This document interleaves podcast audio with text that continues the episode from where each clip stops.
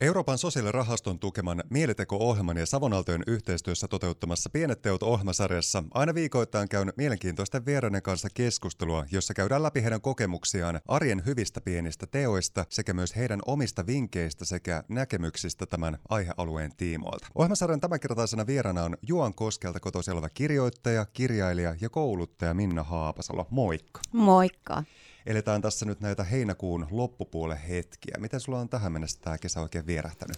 Mukavasti on vierähtänyt. Tällä hetkellä vietän tällaista Savon lomaa täällä ja uiskentelen ja vähän teen mosaikkia ja maalaan mökkiä tuolla mummoloissa ja sellaista kivaa tekemistä. Ja sitä ennen on käyttänyt pari viikkoa kirjoittamalla uutta kirjaa. Tällä hetkellä sä asut perheesi kanssa Turussa. Minkälaisia muistoja ylipäätään sulla on Juankosken maisemista sieltä lapsuudesta ja nuoruudesta? Ja toki sulle tämä Kuopio myöskin on hyvin tutuksi tullut. No ihania muistoja. Eli mähän äh, todellakin on Juankoskelta kotoisin ja siellä käynyt mun peruskoulun ja äh, siellä pyöräillyt ja uiskennellut ja ollut kavereiden kanssa ja keksinyt kaikkia omia aktiviteetteja.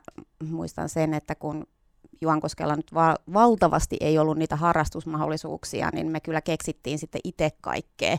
Ja tota, oli kaiken maailman tanssikerhovirityksiä ja muita, että musta se on hyväkin luovuudelle, että ei välttämättä ole kaikkia valmiita tällaisia paikkoja, vaan että myöskin ikään kuin annetaan sen mielikuvituksen elää ja mullakin oli valtavia kaikkia leikkivirityksiä pienenä ja näin. Ja sitten toki lukioaikaan asuin täällä Kuopiossa, kävin silloista Minnakantin lukiota ja just kun tuossa torilla kävelin, niin muistelin, että tuossako se oli Anttila ja sen yläkerrassa Kaos-niminen baari, minne 18-vuotiaana pääsin, että siellä Katjan kanssa jorailtiin. Oliko hyvät jortsut? Kyllä oli erittäin hyvät jortsut kyllä. Niitä sopii lämmöllä sitten muistella. Ja täällä varmasti kotiseudulla käydessä aina tuleekin juuri tuommoisia muisteloita tehtyä ja katseltua ympäristöä ja havainnoitua, että mitenkä paikat on muuttuneet ja se herättää varmaan aika nostalgisia fiiliksiä myöskin aika paljon. Kyllä, näin on, että tota, hauskoja muistoja ja, ja tota, kaikkia totta kai nuoruuteen kuuluu myös sydänsärkymisiä ja tällaisia, niin tuli mieleen tuossa kanssa, että ai tuolla, koska minua itketti tuolla puistossa. Silloin yksi, yksi tuota, poika suru ja näin edespäin. Ja näähän on hirveän hyvää matskua kirjoittajalle, kaikki nämä elämän kokemukset. Se on kyllä ihan totta, koska sun työ on myöskin vahvasti sitä, että havainnoidaan ympäristöä ja ennen kaikkea tarkkaillaan ja sitä materiaalia siihen kirjoittamiseen kyllä varmasti löytyy omasta elämästä, mutta myös toistenkin ihmisten toimimisesta. Tuo jotenkin tosi kaunis mielikuva, minkä sä maalailit, vähän dramaattinenkin, miten nuori ihminen sen kokee. Koetaan tuossa jossain sydänsurut puistossa tai sitten tuossa kadun kulmauksessa suutelin tuota ihmistä sitten ensimmäisen kerran. Ne on aika merkityksellisiä paikkoja ja asioita. Ne on tosi ja totta kai musta tuntuu, että melkein enemmän tulee muistoja lapsuudesta, nuoruudesta, nuoresta aikuisuudesta, kuin ehkä sitten jostain 30 ja 40 väliltä, että tota, siellä on niin kuin kun ensimmäistä kertaa kokee jotain isoja tunteita ja näin, ja, ja jotenkin rakkautta vaikka kokee ensimmäisiä kertoja, niin se on, se on tosi iso juttu. Työskentelet tällä hetkellä siis hyvin vahvasti kirjoittamisen äärellä. Sä oot filosofian maisteri ja teatteri- ja luovien menetelmien opettaja, joka tosiaan kirjoittaa, luennoi sekä ohjaa. Sä mainitsitkin tuossa siitä, että se sun kotiseutu oli hyvinkin sellaista inspiroivaa siinä mielessä, että se jo nuoresta pitää opetti sitä, että olla luovuuden kanssa tekemisissä. Mutta mistä kohti ja missä vaiheessa se alkoi tapahtumaan sitten se muutos siihen, että niin, siitä voisi tehdä itselleen vaikka työn? No kyllä mä jotenkin tajusin varmaan jo nuorena, että se voi olla työ, että mähän olin tosi kiinnostunut aina niistä ihmisistä, jotka mä näin tekevän jotain taidetta, esimerkiksi kun vaikka kansalaisopistossa Juankoskella kävi joku maalauskurssia pitämässä ja hän oli oikea taiteilija, niin sitten mä olin ihan, että aa niin totta, että tämä voi olla ammattia. Sitten tietysti tulin lukioon Kuopioon ja vaikka Seija Pitkänen, hän oli näyttelijä ja ilmastotaidon opettaja ja hän oli tämmöinen esikuva. Ja sitten olin kansanopistossa vuoden lukion jälkeen ja sielläkin totta kai ne kaikki opettajat, niin hehän oli taiteilijoita ja taiteen opettajia. Et se tuntui niin kuin että totta kai jotenkin siinä vaiheessa se tuntui, että ei ole muuta mahdollisuutta. Ja hainkin sitten silloiseen taiteen ja viestinnän oppilaitokseen, josta tuli ää, Turun ammattikorkeakoulun taideakatemia opiskelemaan teatteria ja myöhemmin sitten päädyin sinne töihin myöskin opettajaksi. Luovuuden äärellä operoiminen on aina kiitollista ja hienoa ja palkitsevaa monessa mielessäkin, mutta samaan aikaan se vaatii ihmiseltä aina tosi paljon ja jotta pystyy olemaan luova, jotta pystyy ammentamaan, niin tarvitaan sitä henkistä kapasiteettia. Miten sä vaalit sitä sellaista omaa yhteyttä itseesi ja mitkä asiat luo sulle sellaista lataavaa voimaa, Minna Haapasalo?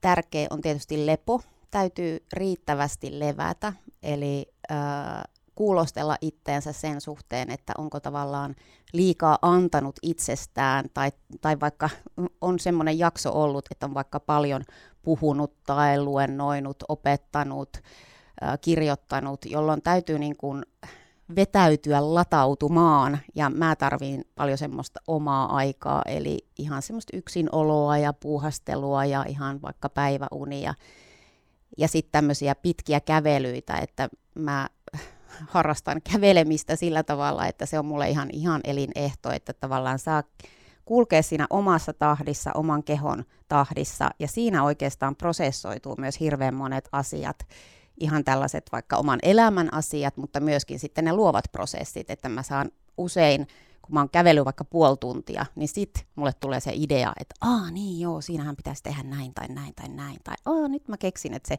henkilö siinä jutussa voisi tehdä näin tai näin.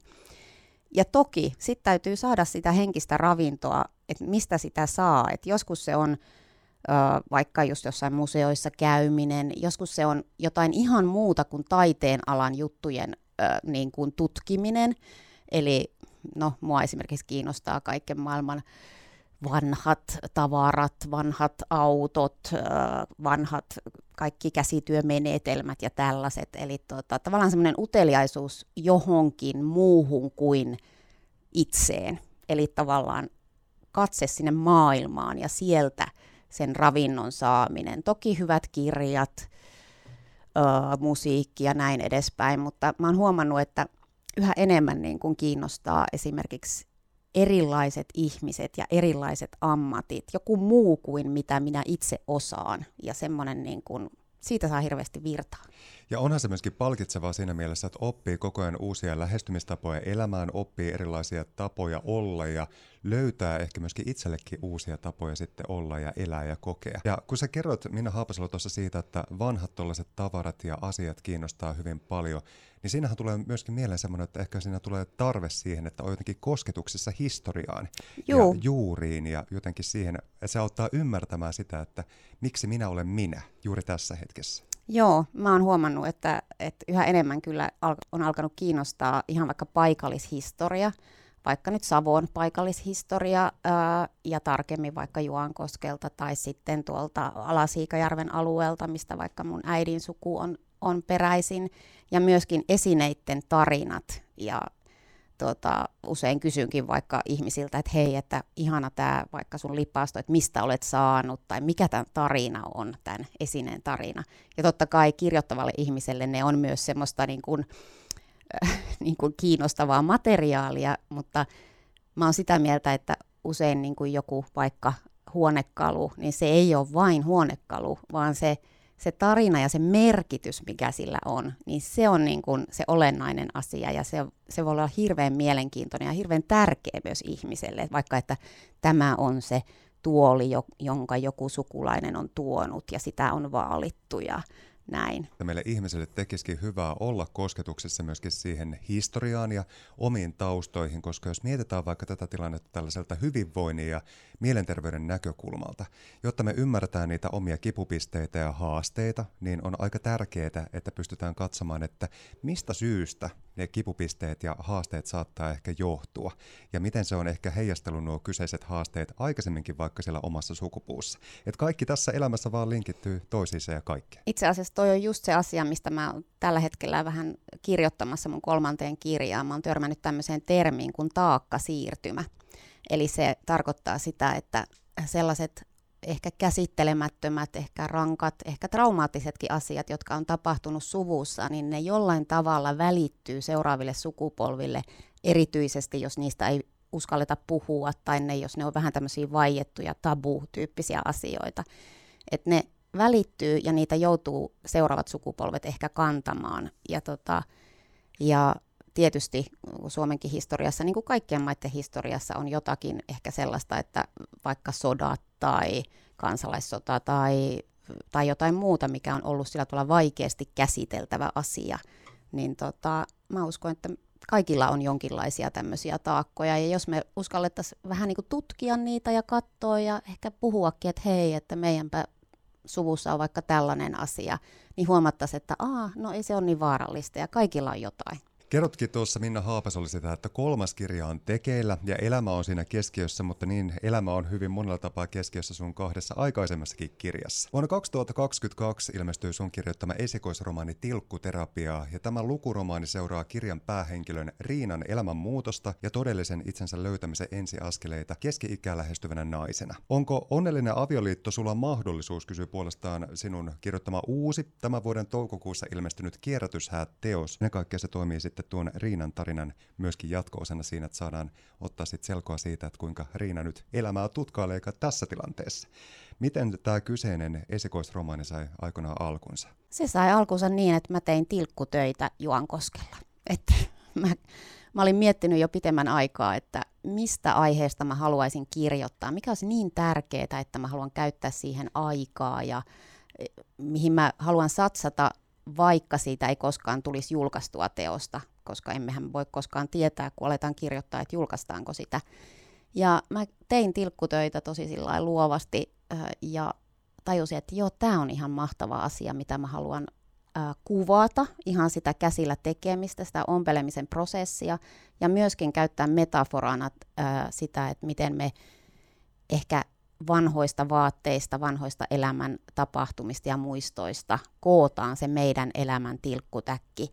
Ja siellä on eri värisiä ö, tilkkuja, siellä on niitä tylsiä beikejä tilkkuja ja siellä on ehkä tummemman harmaita tilkkuja ja sitten siellä on niitä ihanan värisiä tilkkuja, jotka alkaa hohtaa just sen takia, että se beike ja harmaa on siinä vieressä, koska näin juuri tapahtuu, kun tehdään tilkkutyötä. Et jos me laitetaan pelkästään ihania sävyjä vierekkäin, niin ne ei loista samalla tavalla kuin se, että jos me laitetaan se beike sinne väliin. Minkälaista palautetta sä oot saanut noista kyseisistä kirjoista? No tosi ihanaa palautetta on mulle asti kantautunut, että monet on ensinnäkin kokeneet, että, Aa, että nyt teki mieli alkaa ommella tai mennä ehkä jollekin käsityökurssille, että ne on toiminut tämmöisenä inspiraationa.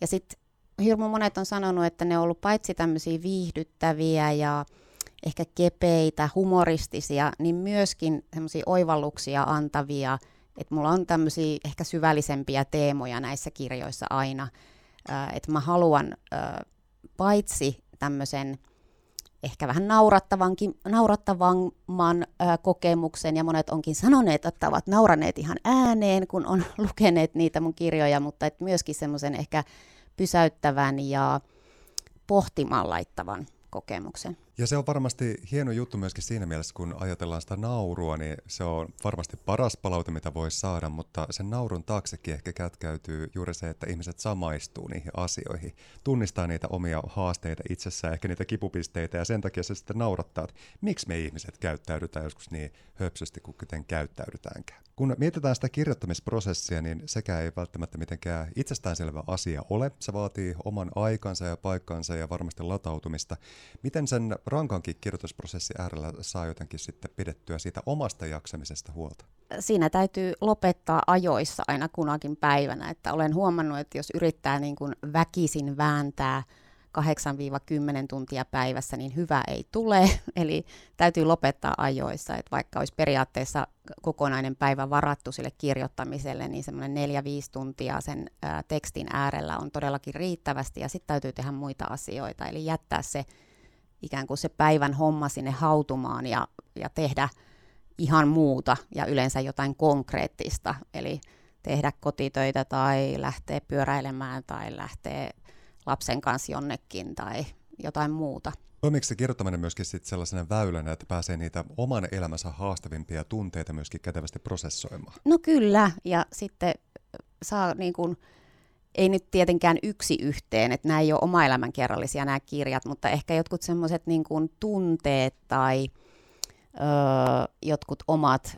mietinnöt tai ärsytykset, niin saa jollain tavalla sinne kanavoitua, mutta en mä niin kuin suoraan omia kokemuksia kirjoita. Se on aika tärkeää, että jokaisella ihmisellä on joku tuommoinen väylä, jota kautta prosessoida niitä tunteita, olipa ne sitten positiivisia tai joskus vaikka niitä negatiivisempiakin. Kun mietitään sitä, että tämä elämä kokonaisuudessa on sellainen rönsyilevä tilkkutäkki, joka pitää sisällään monia sävyjä ja valitettavasti aina niitä kauniimpia, kirkkaimpia sävyjä ei ole siinä elämässä läsnä niin miten niiden tilanteiden äärellä sä oot parhaiten jotenkin operoinut? Mitkä on sua auttanut jaksamaan eteenpäin ja mistä sä oot saanut energiaa virtaa? Taas löytää sitten niitä valosampia sävyjä elämään. No yksi on ihan sellainen, että uskaltaa tuntea niitä negatiivisia tunteita, jos tulee jotain vaikeuksia. Eli jos, jos on surullinen, niin mun mielestä täytyy saada olla surullinen.